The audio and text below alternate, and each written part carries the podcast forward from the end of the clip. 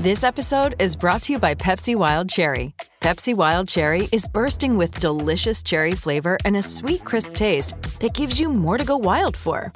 Getting wild may look different these days, but whether it's opting for a solo Friday binge watch or a big night out, everyone can indulge in their wild side with Pepsi Wild Cherry, also available in Zero Sugar.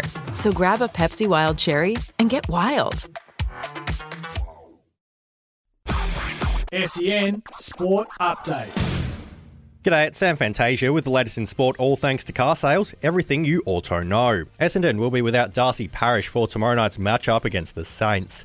The 24-year-old has failed to overcome a corked calf he copped in the round 13 loss to Carlton.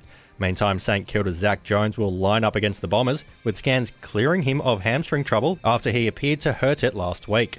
Jack Billings, Hunter Clark and Nasiah Wanganeen-Milera will also return for the matchup. Geelong's Patrick Dangerfield's return has been delayed by another week. The 32-year-old, who hasn't played since May the 21st when he injured a calf, had been earmarked to return this weekend. However, coach Chris Scott says he wants the midfielder to continue a solid block of training before his likely reappearance next week. And the Western Bulldogs' Bailey Dale has signed a 4-year contract extension. That's sport all thanks to car sales. Sell your car the hassle-free way with car sales instant offer. SEN Sport Update.